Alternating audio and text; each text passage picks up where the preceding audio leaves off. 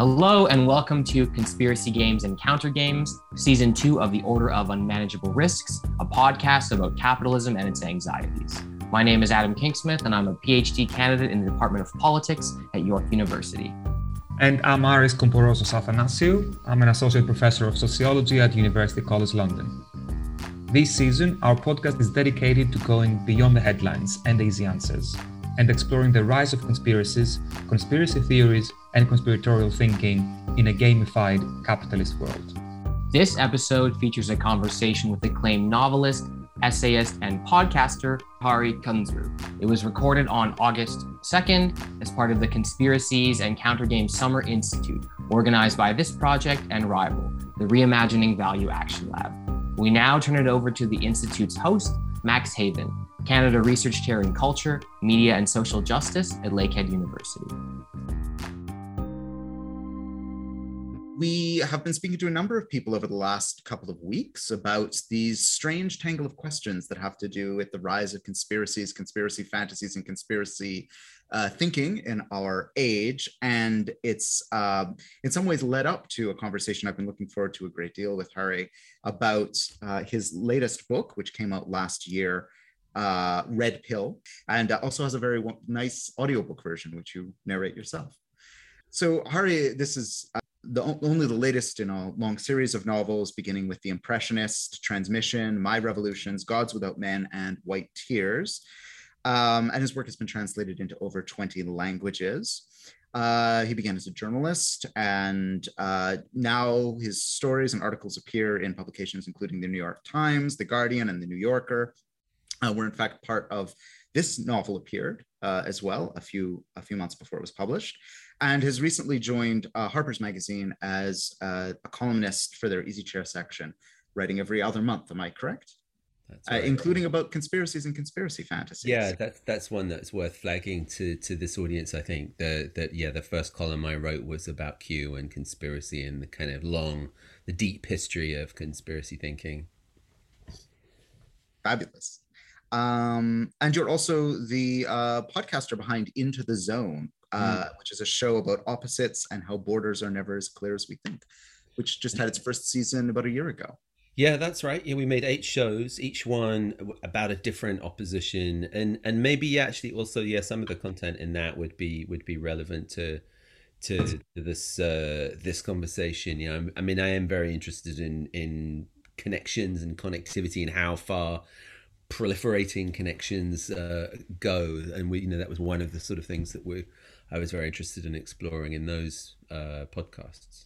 Mm-hmm. It seems to be a common theme even in in your novels as well. They all do a kind of phenomenal work, I think, of of showing us how deeply entangled things we don't think are, are as as entangled are mm-hmm. in some ways in each of their.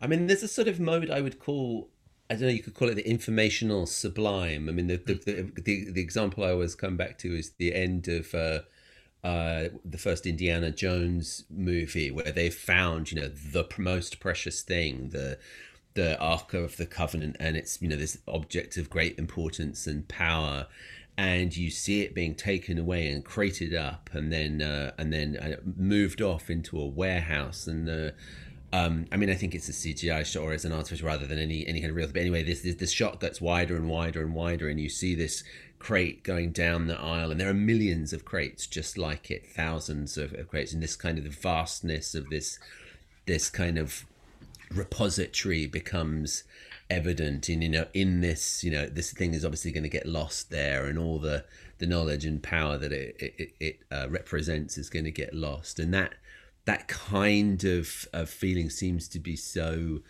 important to conspiracy thinking. The idea that if you're mm-hmm. searching through the forest of signs, the, the the the world of connections, all the millions of boxes that there are to look in, that you will, you know, one day you will find the the one that's the kind of key to all mythologies that will be the the answer to everything. Yeah, indeed, indeed. Uh, we've been talking in this institute in the class around which it's based quite a bit about how conspiracy theories offer this kind of like master key, the decoder to to kind of put together all moments of esoteric. I was going to say it's it's that it's that kind of artificial simplification that makes them so seductive and and and, and so wrong headed. Basically, the, the the idea that you know if you you know you you you do your work of uncovering you do your your research and then you discover that actually the whole thing is just six dudes in a in a boardroom somewhere in Switzerland. And if you you know if you were to bust down the door and and take them out then everything would be fine again and there would be no pedophilia and there would be you know there would be you know truth and, and happiness and light would would reign over. And, and that's such a sort of it's such a, it's such a human impulse to hope that the answer is human scale and it's a and it's a and it's a, such a sort of um it's a sort of it's it's a it's a kind of collapse of of uh, in the face of the vastness and the complexity of the actual world that we we inhabit Mm-hmm, mm-hmm. Well, this brings me to the question. The first question I was going to ask you, in fact, about the novel Red Pill, which came out last year, um, and as the title already indicates, has something to do with the rise of the far right and the kind of paranoid conspiracist thinking that uh, animates our age. And just for those who haven't had a chance to read it, uh, without wanting to spoil it too much, it, it concerns a writer who is not not unlike you from New York City, was born in the UK from mixed mixed race background, has a young family, is a writer uh, who travels to Wannsee, the um, the suburb outside of Berlin, where famously the Nazis met to concoct the final solution, um, and goes on a writing retreat there at a strange center called the Deuter Center, which is sort of uh, endowed by this uh, West German philanthropist. And in the course of uh, his writing retreat at that center, where he's kind of forced into more or less uh, horrifying um, interactions with the other writers there, including one whom we'll talk about a little bit later, I hope, Edgar. Um, he begins to a, a, descent into a kind of paranoia, uh, which throughout the novel we're never sure is if it's a, if it's a kind of clinical paranoia or um, sociological paranoia on some level.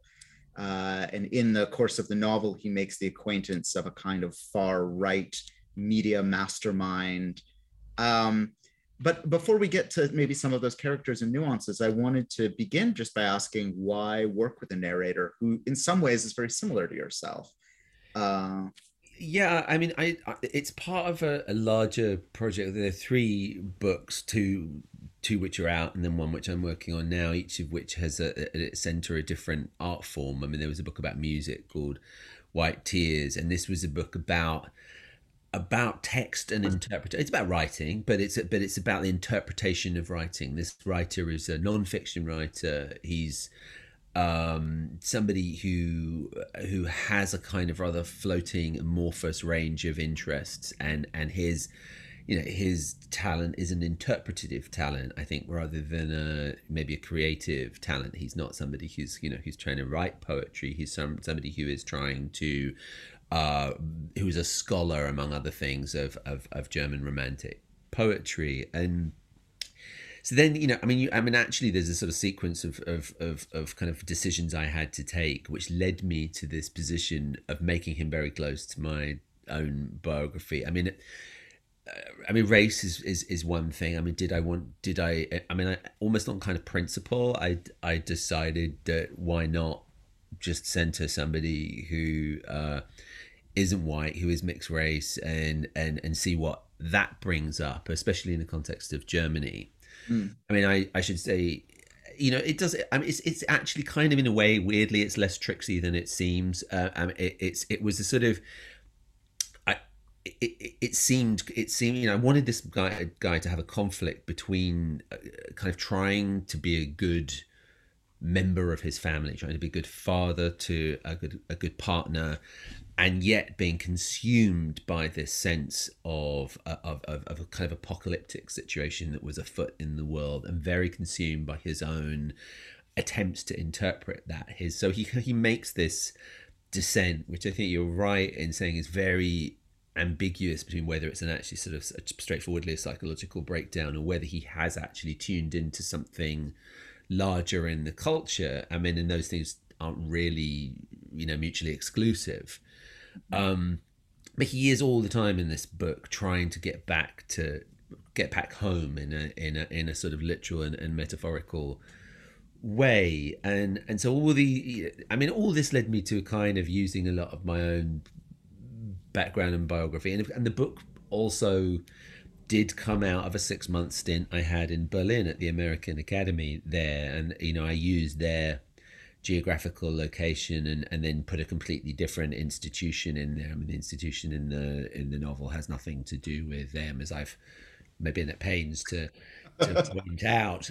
Um, but they weren't spying on you, or yeah, no, they, they never they never spied on me. My my colleagues there were were charming and delightful people, and uh, but the, I mean, the, I mean, Germany is very important to the texture of the book part, and and and my particular experience of Germany is important because I was there the year that they welcomed many hundreds of thousands of Syrian, largely Syrian, but also kind of Afghan and, and other refugees, and it was a huge a logistical thing that was happening. I mean, you were aware that they were trying to find accommodation for a huge influx of people. I mean, in literally in gymnasiums, in spare accommodation, and I was in this very sleepy suburb. There were a lot of people who were who were being hosted in in former uh, accommodation that I think was to do with the hospital, and. Uh, and so I would be on a bus in the morning taking my kid to the preschool and and there would be a lot of refugees on the bus as well.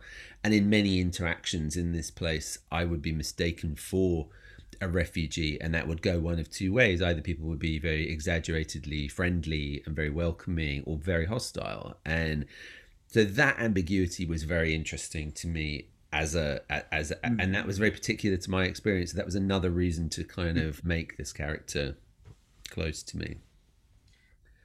When I read the novel for the first time, I I mistook it. I in fact listened to it while I was walking, and I mistook the beginning of the novel for a prologue from you, the author.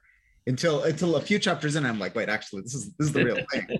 um, but one of the things that it made me think then, and I wanted to ask you, is like in some way, it felt to me like this novel was a thought experiment about, you know, the, the novel ends with this kind of um, climactic moment of Donald Trump getting elected in 2016 and the kind of utter um, ruin of the kind of epistemological world of the family at the core. You know, the the narrator's wife is a prominent lawyer and fundraiser for the Democratic Party.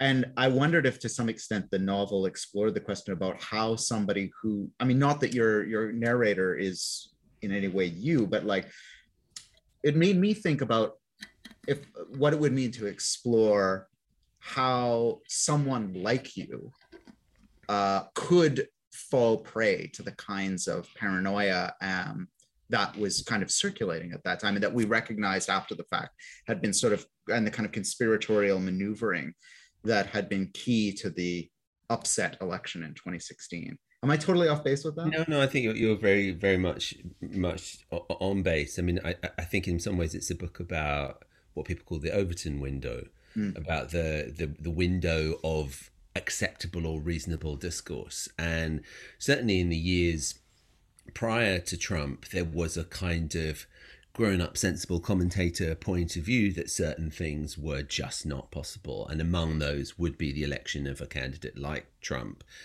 Um, but there was an increasing kind of disjuncture between what was considered sort of reasonable and and and and pop and possible in sort of let's say a mainstream media discourse and what appeared to be going on elsewhere online. And you know and uh, as we all know i mean more and more of us are living more and more of the time in online in very very different environments. There's le- you know the idea of a kind of consensual reality is one of the things that's under threat. Um, and that's i think that's at, that's at the heart of what i wanted to explore. So what you know what is reasonable? I mean and and who arbitrates what is reasonable?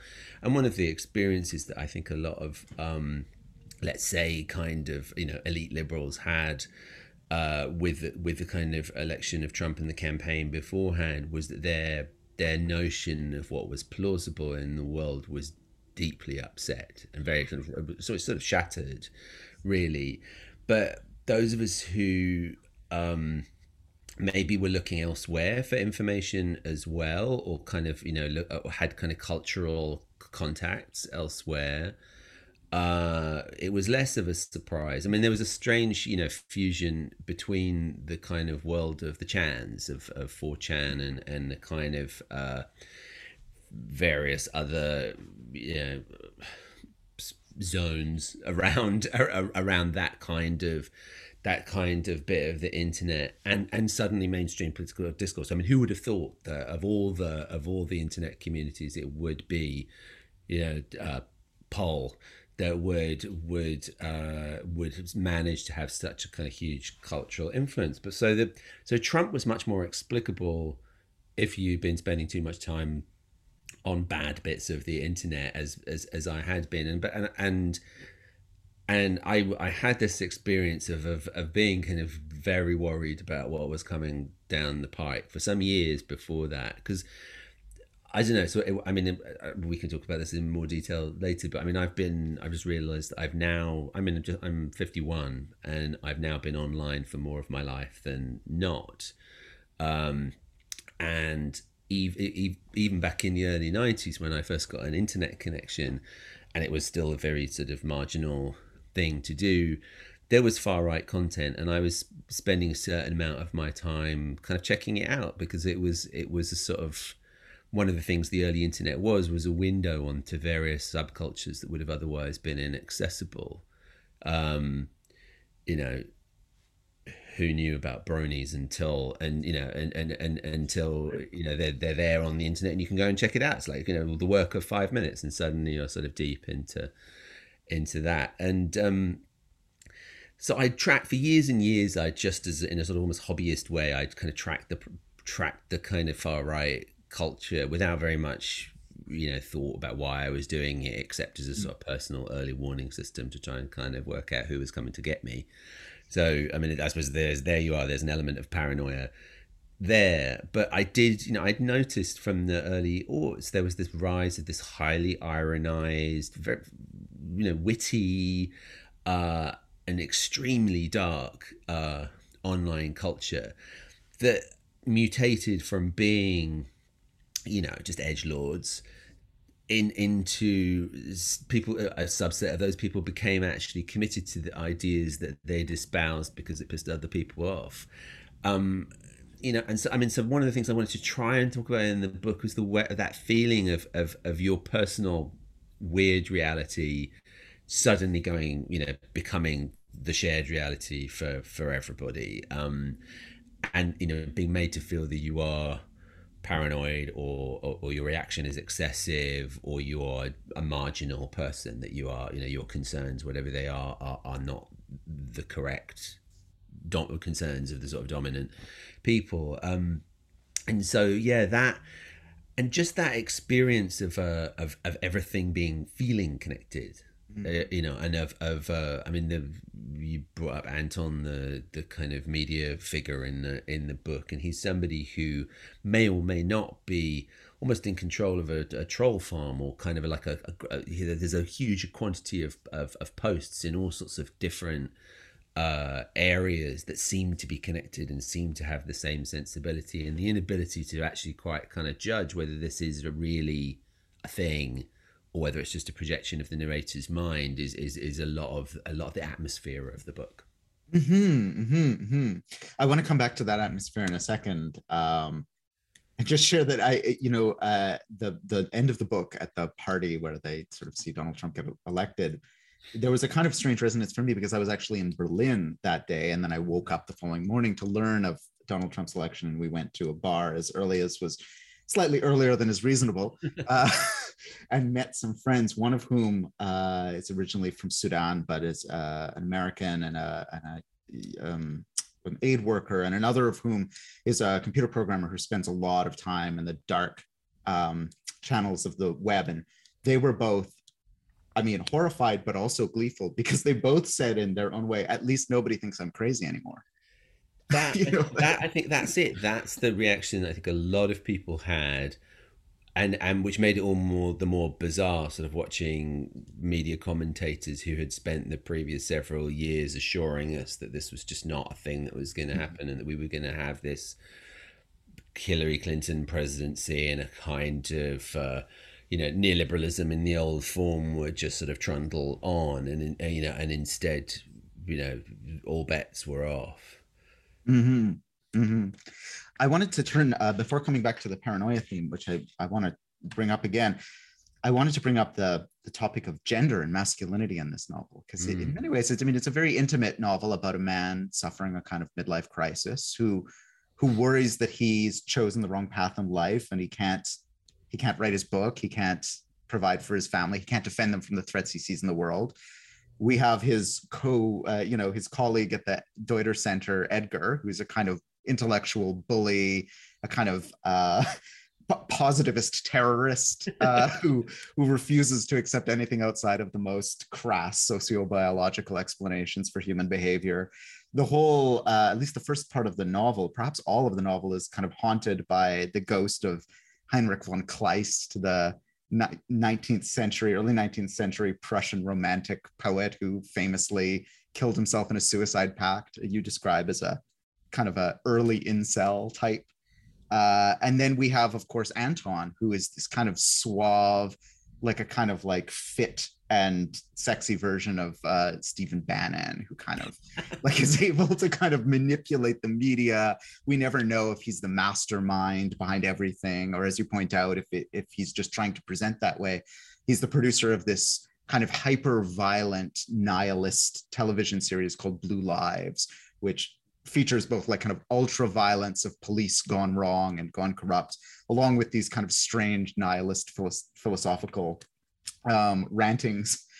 Um, but I, I was curious about why, what what it, what kind of attracted you to explore masculinity in this moment uh, through this kind of strange cast of characters, this menagerie.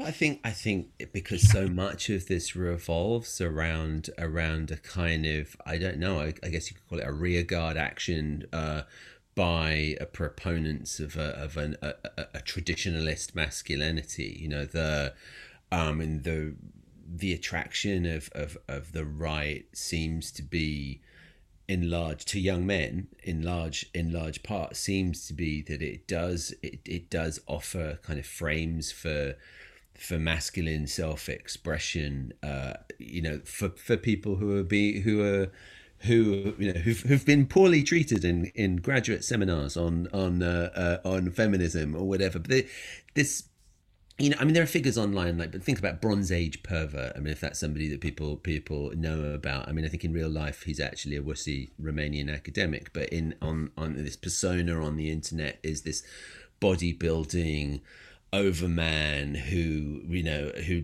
who for whom men are men and women are women and and and the kind of old patriarchal values of of of the judicious application of violence and the suppression of your emo- your uh, your doubt among other things is very attractive i think to to a certain sort of young man. And the idea of of, of women as these uh, these tricky um uh, sort of seductive but deceptive creatures who are you know who need to be handled in some way. I mean, all this is all this is being retailed by the men's rights people, the pickup artists people. I mean, who for whom the idea of the red pill was the first. They were the first people to pick it up from from the Matrix. So you know, notions of masculinity are very much in play, and of course, you know, for in in you know another part of the the world gender as being um, is being you know re-theorized and uh, and, uh, ideas about fluidity and and and and people being able to to live in um, in in ways outside these categories is becoming kind of an important site of political struggle. So I mean, masculinity as I mean, I mean, I'd, if people are very interested in this, especially with relation to the far right, I would I'd point them towards a kind of classic work of the 1970s called Male Fantasies by Klaus Theweleit, um, which which really um, trawls through uh, a lot of um, diaries and visual material uh, that that came out, out around in Germany after the First World War and shows how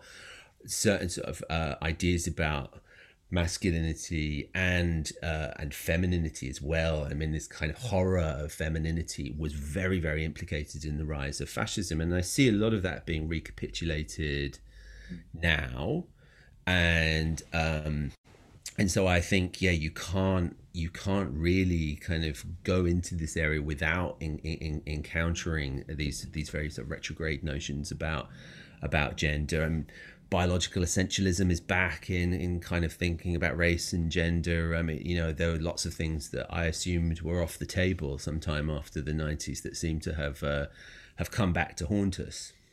One of the things I think you capture really well in the in the novel is the way that some of these kind of far right formations now often express themselves in this in this kind of mind-bending ironization mm. this kind of the irony that it that it's all a joke but it's also not a joke we're really just joking about doing these terrible things but oh wait we just did them uh and in a, a certain way it ties into something that we've been discussing quite a bit in in our institute, which is um, the kind of game-like quality of a lot of this, the way that it it both draws on gamer communities explicitly, as, as you were mm-hmm. mentioning, is sort of uh, from the online subcultures that bred Gamergate and a number of these other uh, phenomena, but that also a lot of the kind of new trends in conspiracism and far right uh, organizing tend to organize themselves a bit like a game.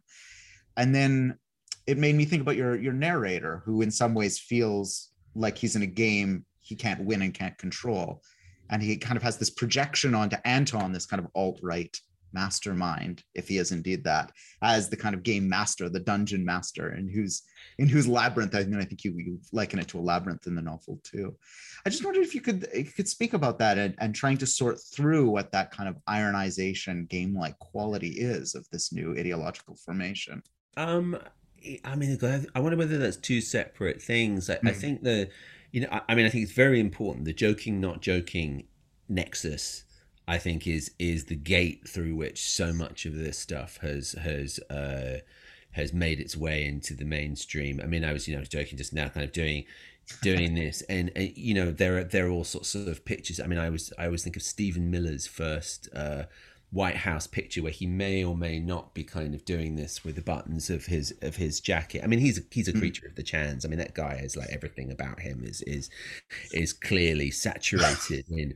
in this culture, and he was and he has been the man in charge of immigration policy in the U.S. for for several years, and um, so yeah, this question of irony and then the irony becoming totally literal has allowed has has been a way of kind of end running around a set of media conventions that uh, that dominate a kind of gatekeep mainstream discourse. You know, you're supposed to uh, under traditional sort of journalism rules, you're supposed to kind of be objective and to be kind of giving a fair shake to both sides, and so kind of uh, and it's very very hard for for people who are working with that to even identify let alone kind of correctly label certain sorts of trollish joking not joking discourse you know? I mean people people putting up helicopter memes and gas oven memes and and and, and then sort of saying wow you have no sense of humor. Why how can you possibly think that i would be interested in putting you in a camp? Um, and then you know, sure enough, kind of further down the line, uh, you know, certain certain masks fall away. But the gamification thing and, and the idea of a dungeon master or a, or a, a kind of a Svengali like controller figure is, is very interesting to me. I mean, I you know one of the sources of my own interest in narrative is the kind of teenage period which where I was I was playing a lot of role playing games and reading a lot of um, speculative fiction of one kind or another. And the mechanics of, of a tabletop role playing game with the open endedness the ability to kind of gamify it but without without the kind of closed system of something like chess or go was completely brilliant to me. I mean, I was, mm. you know, it was so exciting, and I failed completely to enthuse many people around me about why, you know, to, to get them to understand why I was so interested in in this, you know, a way of being able. And I, you know, my becoming a novelist was through becoming was through that period I had where I was running games for friends and I understood things about narrative, like when I wanted to kind of slightly put my thumb on the scales for the sake of good role, good play, rather than you know being a, a sort of strict rule uh, rule enforcer. Um, but the figure, the figure of the controller, of the person who is dictating the terms of the game, is very, very attractive. Again, perhaps to somebody who is who is feeling uh, insecure, who is perhaps does not feel in control in other ways in their in their lives, and it's also a, it's also a figure that has a, a kind of rootedness in more traditional ideas about the bohemian artist. You know if you think about like the flaneur the 19th century flaneur who is going through the crowd who's in the crowd but not of it who's an observer who's in some way set apart from the from the crowd by usually his sensibility or you know his his kind of uh, intellectual perception and and then there's the figure of the occultist, which again, you know, there's a lot of uh, there's a lot of uh, bleed between interest in esoteric, uh, Western esotericism in particular, I think, and and and the and the far right, partly because there is this sort of disdaining of the mass. There's the disdaining of the average. There's the kind of I am the possessor of secret knowledge that you do not understand. There's the this idea of the you know the hand signals of the, the Masonic signs that you can give in public, but only the other the other initiates will understand. Incredibly attractive to be to be part of a of a uh, secret mm-hmm. society or a, a, brotherhood. I mean, in the um, this is the this is the U.S. cover of, of of Red Pill, and some people may recognize this this picture that's almost uh, obscure. This very famous German romantic uh, picture called "The Traveler Above the Sea of Fog" by uh, Caspar David Friedrich. And the the traveler is looking down on the world, and he's looking down on the kind of the confu- the fog of the world, the confusion, or the the indeterminacy. But he is, you know, on a mountain. He's you know above it, literally. And this was a this is a it's become a kind of cliche of of, of thinking about German romanticism, and that is the kind of um, that's a that's a part of culture that bleeds very kind of directly through some of the the histories that I've been talking about into the contemporary figure of the the you know the alt-right dude who thinks that he you know you're he's he's red pilled and and mm-hmm. you are you know you're you know you're still kind of caught in in the fog um so yeah, I mean, again, another from from an artistic point of view in the novel, another reason why Germany is a great place to to, to set this book because there mm-hmm. is this tradition of the romantic individual and the you know that that that is so so much in the DNA of the of the current kind of right wing self conception. Mm-hmm, mm-hmm. And and the figure in the in the novel of Kleist, the the romantic poet who you know annihilates himself in his yeah the suicidal, the suicidal, romantic is again a kind of you know a figure which has a has a, a I mean I Kleist is fascinating. If people don't know uh Kleist uh, as I, as I, I, mean, as I suspect many people don't know Kleist because he's a, he's a, he's not widely he's big in big in Germany much less big out outside Germany. But he died at 32 in a in a suicide pact with a woman uh, called uh, Henrietta Vogel, and they, they went down to the shores of the lake near near uh, the lake the Wannsee, and he shot her and then himself. And he'd been trying to find someone to do a suicide pact with for almost as long as he'd, he'd been an, an adult. He he proposed joint suicide to like almost like kind of people he met in the pub. Um, and he was a very he was an aristocrat who kind of screwed up almost every single opportunity he was given. He had various. He had a career as an army officer that he couldn't. He couldn't kind of keep going. I mean, I think he possibly had PTSD because he was a teenage, we were a child soldier in the, in in in. Uh, in an infantry regiment when he was like 14 or 15 and then um you know he saw he saw bad things in in in combat and then was very very um, edgy and unsettled, and then you know quite in contrast to the you know, the idea of this traveler above the sea of fog who's self-possessed and self-contained and, and, and in control is the, the games master is the, the controller. This was a guy who was buffeted around whose desperation to kind of find some sort of meaning in his life led him to write these very weird i mean his, there's some short stories that i if you're interested in him, just go go find this uh, collection of st- short stories, the Marquise of O and other stories, and they're very, they're full of action. It's like kind of wild things happen, like kind of oh, I'm about to be executed for a crime I didn't commit, but oh, there's an earthquake, and oh, the prison has fallen down, and I'm escaping, and it's like. It, it, it's not it's not it's not kind of reasonable or controlled in, in any way his stuff is very excessive and and and and, and kind of highly strung um, so he's a figure that became, I mean, he was a figure that kind of came to me because there he was. He was in the place where I was staying. And he seemed somehow to kind of impose himself on my experience of that place. I would, you know, it was the obvious place to go for a walk in the morning to kind mm. of have a, you know, to, to clear my head was to go to his gravesite, which was just around. So I would do that. And then, you know, hey, Presto, the guy kind of takes over my novel. we have some uh, questions coming in, which I'm going to relate to in a second. Uh, but I wanted to tell you about a couple and ask you about a couple of things that we discussed last class when we were discussing your work in anticipation of, of you joining us. And one of them is uh, we were we were discussing what the significance is and why you made the choice to include this kind of story within a story about uh, Monica, who's a young punk near the end of the uh, Cold War, just before the fall of the Berlin Wall, who falls in with a group of punks in East Germany, in East Berlin, and uh, eventually gets sort of recruited by the Stasi, the secret police, to become an agent of theirs. You know, at an incredible cost to her own life. I mean, she she's of course extremely distraught and depressed at having been sort of recruited to destroy essentially and spy on her friend group um, and that the that character then appears to the narrator uh, because she's the um, uh, housekeeper at the Deuter Center, uh, where he's at the writing retreat, and he confesses to her his paranoia that he's being st- spied on, and she sort of says like, "You think you have paranoia? Listen to my story," um, and then wonderfully concludes after after the story by telling him that he's weak and he's going to be chewed up by the world.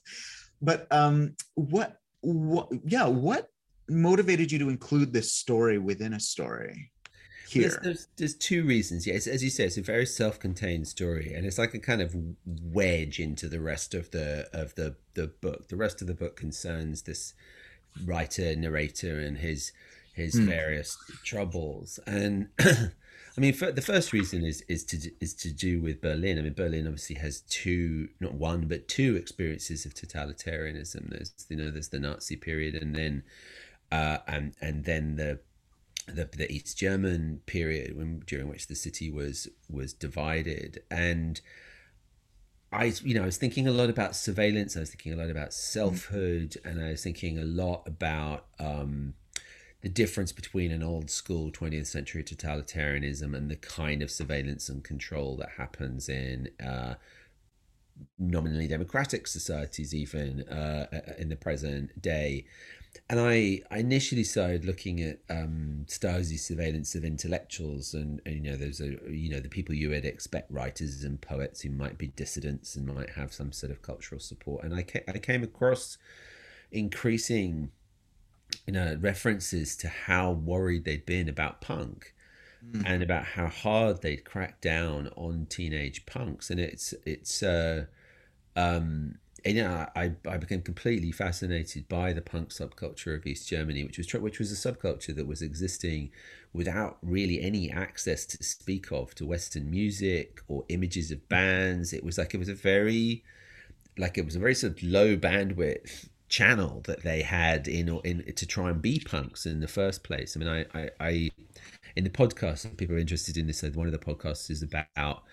I went back to Berlin and interviewed the first punk in, in East Berlin who literally a dude who saw a picture of the Sex Pistols and, and ripped up his t-shirt, spiked his hair up with, with soap, and walked out of his front door in in a, in a suburb of East Berlin and was picked up by the secret police. And he said you know he had a life where as a teenager he was interrogated on a daily basis because they thought that he must be being influenced by the mm-hmm. CIA or some other nefarious western agency that wanted to undermine the morals of the of the East German youth. And, and in a funny way they gave him a political education. He, he said to me well they would keep asking me whether I was an anarchist and I knew nothing about anarchism. So I went and tried to find out.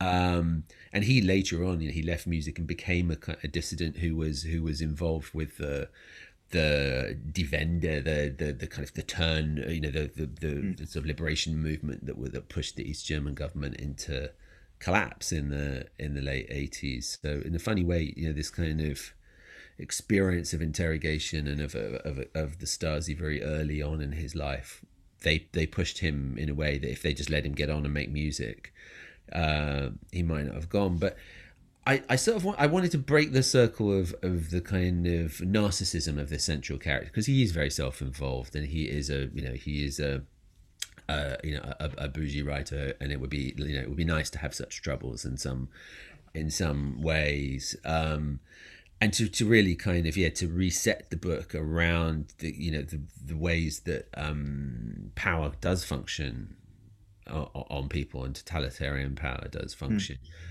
you know, I should say that the the Stasi had this technique that they called Zersetzung or, or corrosion, which was a which was a a sort of perversion of of uh, various kinds of psychological theory, where which they would learn at a Stasi university in uh, in the, the town of Potsdam, just outside Berlin, and you would learn how to corrode or degrade the psychological state of the people who you were targeting, which they would do in very weirdly petty ways in very weirdly kind of i mean incredibly invasive ways. Like they if they would there would be teams of people targeting a single dissident and you know say you're the dissident and you go out to the to the post office to to to put to mail a, a letter um they come into your apartment. They maybe they maybe don't do very much in your apartment except move some things around or just show you that they've been there or just do things at the edge of perception. You know, you leave something on the right hand side of your desk, they move it to the left hand side of your desk. So you sort of suspect that are you that that thing? Are you going mad, or is it a real thing? You know, is the reason that when you went to the post office they lost your package? Is that just bad luck, or is that somebody trying to make that happen for you? When you come outside and the tires of your bike have been slashed, bad luck you know, and they would do this this stuff and they actually they really really did destroy people. I mean there's a psychologist working in berlin even today whose practice is solely with survivors of the east german uh, regime who in many cases were never able to adjust to the idea that they weren't being followed and watched.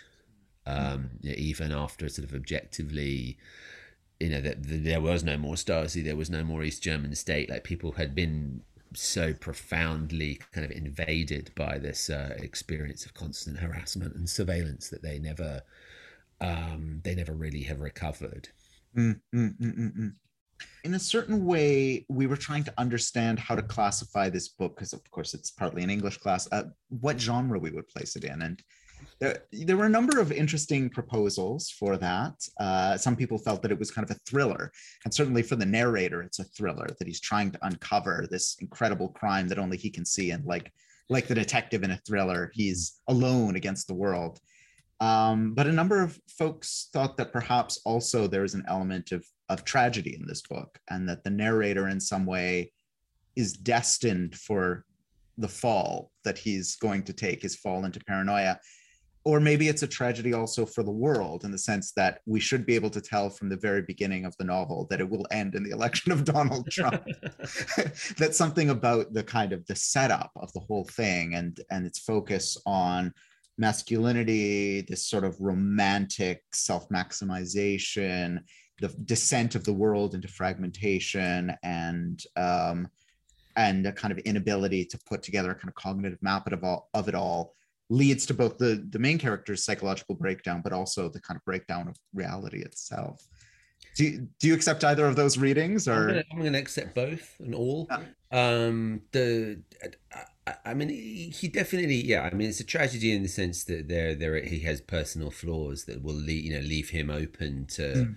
to to this experience but i mean i am you know i have always had a, a, a kind of fascination with um, I mean, I find thr- thrillers. The idea of a thriller is really interesting to me because I mean, it's it, a thriller is a kind of mechanism almost as a, as a mechanism as a genre. It's, it's all about how you create a kind of sense of tension in your in your reader and uh, um, and I mean, any kind of forward moving plot kind of can be assimilated into that idea.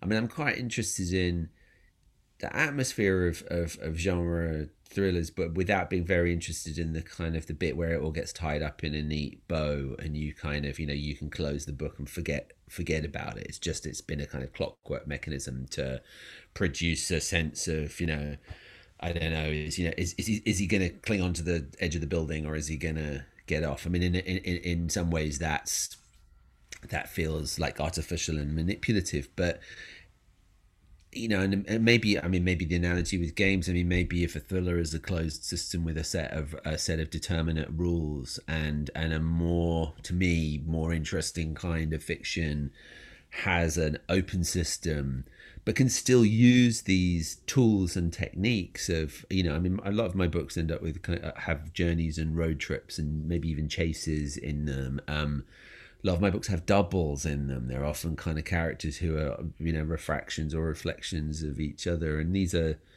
genre elements. But ultimately I'm you know, I'm I'm the guy who kind of gets bored in the last reel of the movie because I don't care about the the the the the moral accounting that happens at the end you know i've been i've been in it for the weird second act where you know you're not really sure whether whether it's real or not. I mean, and, and this is a book about ambiguity, and this is a book about that yourself, you know, is something psychological or is it, you know, existing in the wider, in the wider world.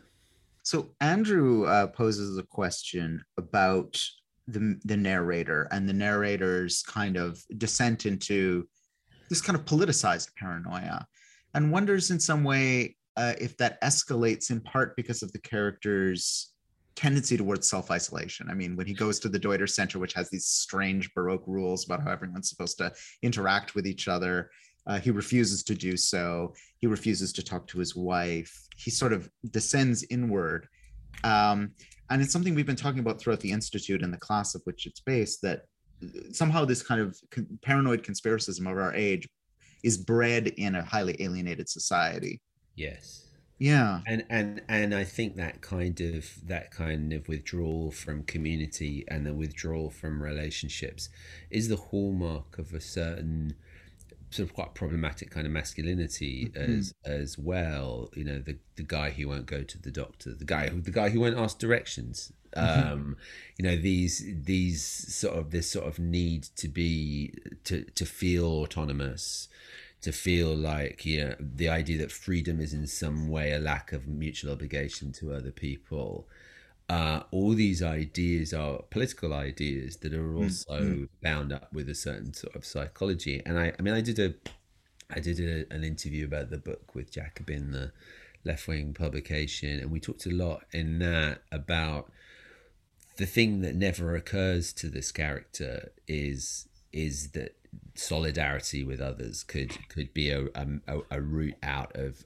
of his sense of crisis that he could check in with other people and and maybe there could be action that you could take in conjunction with other people that would you know he never you know the it's it's all it's all kind of you know he, he his this is a drama that takes place out you know on on the terrain of his selfhood uh, and I think that's you know that's a a critique that the book has of a certain sort of liberal mindset which does overvalue the individual and systematically undervalue uh, solidarity with others. Keir Milburn, who's with us in the room, and I'm going to pass on Keir's question in a second, just wrote a very good piece for Novara on freedom and the the etiolated notion of freedom being promoted, for instance, by the UK government right now for their Freedom Day, where everyone gets that to take well. off their masks. that was great. Well, uh, Keir really called it uh, ahead of time, and also just pointed out that this notion of a kind of individuated freedom is really a freedom freedom towards loneliness that mm. that hmm. seems to lead to the kinds of paranoia and conspiracism that are depicted in the book. Keir's question to you, though, uh, from our chat is he wonders whether, um, sort of to counter the idea that uh, conspiracism is totally based on irony, one of the things that he's been talking to us a lot about is the cosmic right and the turn to wellness, spirituality, yoga communities uh, that have increasingly embraced racist and anti-Semitic conspiracy theories, including sort of like the QAnon thing. But these these folks tend to be completely sincere. Uh you know they're they're really deep. It's not like oh i'm doing yoga ironically they're really into it. What do you, what do you make of that? Does that is that part of the same is that feeding from the same trough or is that I, something different? I mean, again, I think I think there's a recapitulation of, of tendencies in early 20th century Europe. I mean, if you look at, uh, um, I mean, even slightly further back, kind of late 19th century onwards, the Völkisch movement in in Germany, which believed in a kind of sort of cosmic return to organic living, which was interested in all sorts of things that are, you know, at the root of, of today's kind of alternative spirituality culture, it became a conduit for fascism. It's a very different kind of style of, of, of thinking and being to to the sort of uniformed, militarized, uh, masculinist, Freikorps kind of fascism. Mhm. But but there is a the, yeah, cosmic, a lack of irony can be can, can kind of can take you to that place too. I mean the the phrase I heard for it, for it, which I really like, is conspirituality, and and and I. And, and I, I mean, it's been around for a long time, and I mean, I've I've served my time in various kind of hippie beach places, and and and um, have always been struck by um, you know there's a, a, the receptivity to certain sorts of, of, of conspiracy thinking in in that culture. You know if you see yourself as part of an alternative culture and that the mainstream is trying to cheat you or, or, or misinform you in some way then you know your enemy's enemy is your friend. And certainly what's happening these days is that a lot of these people who who would never dream of themselves as proto-fascists are, are, are kind of uh, are becoming conduits for this stuff. I mean anecdotally I have a couple of uh, uh, married couple, uh, white friends who live in India. He's a he's a Sanskrit professor, and she works on a, a, a vaccination program, vaccinating people in rural villages, and um, funded by the Bill Gates Foundation. So that you know you can see a picture is is emerging there, but they they rode out the pandemic in Goa, and so mm. a lot of their social life was with with kind of uh, people from this this culture, and they, you know, they're people who come out, kind of come out of that culture too. I mean, they're a pair of old hippies, really. Um, but they found it was impossible mm. to be around a lot of people because there's been a real shift in that in that culture from just a sort of general chat about vibrations and, and massage to to a much more kind of hard edged assertion, especially anti-vax things, but also a kind of global conspiracy thinking that is very open to anti-Semitic thinking and and mm. and you know all, all the the usual soup of of stuff that goes into Q. What like I know this is going to sound like a huge question, but like why the novel now? Uh, if we you know we've we've discussed the kind of fragmentation of reality, the fragmentation of sociality into multiple different competing narratives. Um, also the way that often the kind of narratives that people are spinning are are chaotic in some ways you know like some of this con- conspirituality stuff is a kind of like like a kind of a medley or a kind of a all night DJ mix of everything in the crate. Yeah, I mean, it's got everything from Atlantis to UFOs to you know yeah.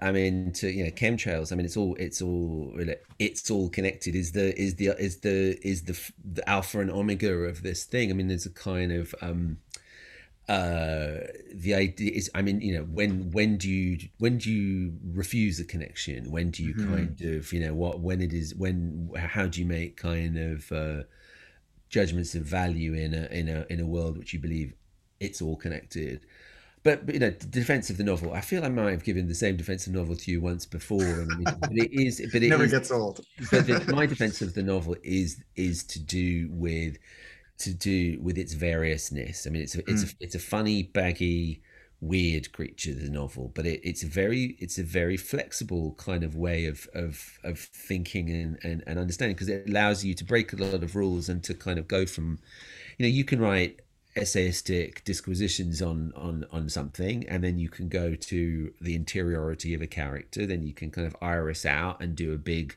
system mm. sort of social system portrait of a situation that that character is in and i think that flexibility and that that ability to do different you know layers really like different kind of levels of resolution mm. as a is it makes it quite useful for understanding a, a deeply complex, fractured world that we live in. I mean, it's a you know the criticism of the novel is that it is ultimately a bourgeois form because it because it it runs everything through character and psychology and and I think that's that's so sort of in in it I mean that is the uh you know you can't you can't get beyond that and so there is a sort of there is a sort of legitimate critique that says that well if you're funneling everything if you need to funnel everything through the individual you know maybe that's distorting. You know i can't I, I don't know whether anyone successfully managed to write a novel without characters. That would be kind of an interesting thought experiment to, to, to do that. But but I also think that there's a kind of a, a, a, because our idea about what what what it is to be a person, what it is mm. to be a self, let alone what it is to be a character in a novel, incorporates new developments in our thinking of all kinds. Then and then actually, you know, it is it is a, a, a flexible kind of form from that point of view. I was thinking, and I was reflecting back on the interview that we did now almost a decade ago, where I think I asked you the same question about, uh, or a very similar question. And I was thinking, then I think we were talking about finance too, and the way that finance capital fragments and compartmentalizes the world and turns it into these kind of derivative products. And I was thinking in preparation for, for this question about Fredric Jameson's argument that ultimately the novel and the conspiracy theory have in common this this desire to provide us a cognitive map, a kind of a way of thinking about the world that makes sense, that where all the pieces kind of fit together. Yeah, I mean, we should. I mean, we should.